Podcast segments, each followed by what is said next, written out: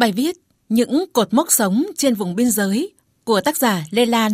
Thưa quý vị và các bạn, theo chủ trương tiếng gọi của Đảng, 52 năm trước, hàng trăm gia đình dân tộc Hà Nhì ở Mường Tè, tỉnh Lai Châu ngày nay đã rời quê đến định cư gần biên giới Xín Thầu, huyện Mường Nhé, tỉnh Điện Biên. Thời gian lặng lẽ trôi, lớp người Hà Nhì xưa đi lập bản đã cùng cộng đồng người Mông, người Giao, người Thái xây dựng bản mới ấm no, chung sức bảo vệ mốc giới vẹn toàn bình yên.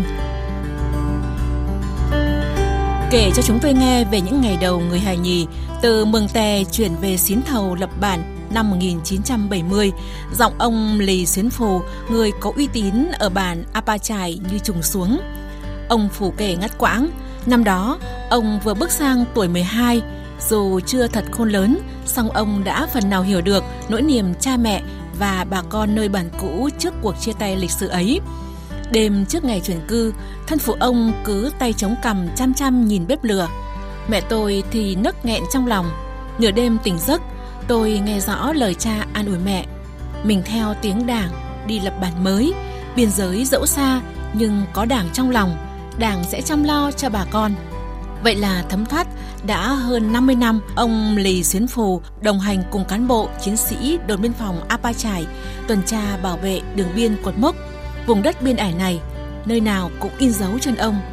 Bây giờ, dù có nhắm mắt, tôi vẫn đi được dọc đường biên và đếm được từng cột mốc trên tuyến biên giới Việt Trung Việt Lào, đoạn thuộc địa phận xã Xín Thầu. Trong những chuyến tuần tra biên giới cùng bộ đội biên phòng hay mỗi lần đi làm nương trên biên giới, tôi đều đi một lượt hết các mốc để xem có hành vi nào xâm hại mốc hay không. Hàng tháng họp bản, Tôi đều tham gia ý kiến hướng dẫn bà con sản xuất trên biên giới, bảo đảm khoảng cách khi đi làm nương. Bà con cần nắm tình hình khu vực tại hai đường biên. Nếu thấy khác lạ thì lập tức báo chính quyền xã và bộ đội biên phòng. Ông Phù chia sẻ. Ở xã vùng biên, những người uy tín trong cộng đồng như ông Lì Xuyến Phù có vai trò rất quan trọng. Ông không chỉ đi đầu làm gương trong phát triển kinh tế, giữ gìn an ninh trật tự mà còn am hiểu phong tục tập quán nhân dân các xã lân cận như Leng su xin Sen Thượng và hiểu cả tập quán của một bộ phận người dân vùng cận biên giới ở Trung Quốc. Bởi vậy, mỗi lần cùng bộ đội biên phòng đi tuần tra đường biên, ông Xuyến Phù còn dành thời gian để đến từng nhà vận động, tuyên truyền người dân chấp hành chủ trương đường lối của Đảng, chính sách pháp luật của nhà nước, không nghe luận điệu tuyên truyền của kẻ xấu và không di cư tự do bản nào có việc lớn, ông Xuyến Phù đều đến dự. Gia đình nào có việc cần đến, ông không bao giờ từ chối. Bởi thế mà bà con các dân tộc vùng biên giới khu vực Mường Nhé đều dành cho ông sự quý trọng, tin tưởng. Có nhiều đóng góp trong phong trào bảo vệ đường biên mốc giới ở Xín Thầu, ông Lì Ná Na, người có uy tín ở bản Tá Miếu đã dành tình yêu của mình với biên cương thật khác Ngôi nhà của gia đình ông cách mốc không gần hai cây số, lại nằm ven đường đi mốc cho nên thỉnh thoảng cũng có khách ghé thăm.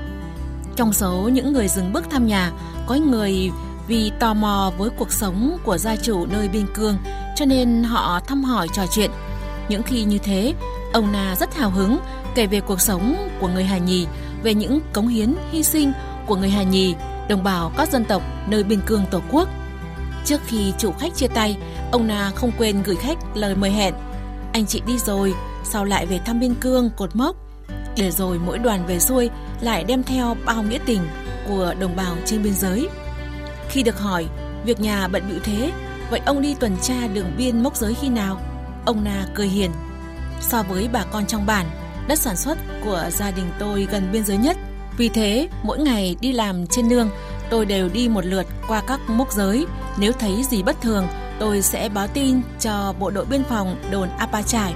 Ngoài ra, tôi cũng thường xuyên cập nhật quy định mới về quản lý đường biên mốc giới để thông tin đến bà con dân bản Tá Miếu, hướng dẫn người già trẻ nhỏ biết cách góp sức bảo vệ đường biên theo sức của mỗi người. Chỉ tay về ngôi nhà nhỏ ven đường dẫn lên mốc số 0, mốc giữa biên giới ba nước Việt Nam, Lào, Trung Quốc, ông Lì Ná Na nói – Tôi luôn thấy mình thật sự may mắn được gắn bó với vùng biên cương này để ngày ngày được nhìn thấy cột mốc thiêng liêng của Tổ quốc. Theo thiếu tá Đặng Văn Tuấn, đồn trưởng đồn biên phòng Apa Trải, mỗi chuyến đi tuần mà có ông Lì Xuyến Phủ, ông Lì Ná Na, anh em biên phòng yên tâm lắm bởi các ông không chỉ nhớ từng cột mốc đường biên mà còn hỗ trợ anh em biên phòng rất nhiều khi tuyên truyền phổ biến quy định pháp luật bằng tiếng hài nhì đến bà con nhân dân.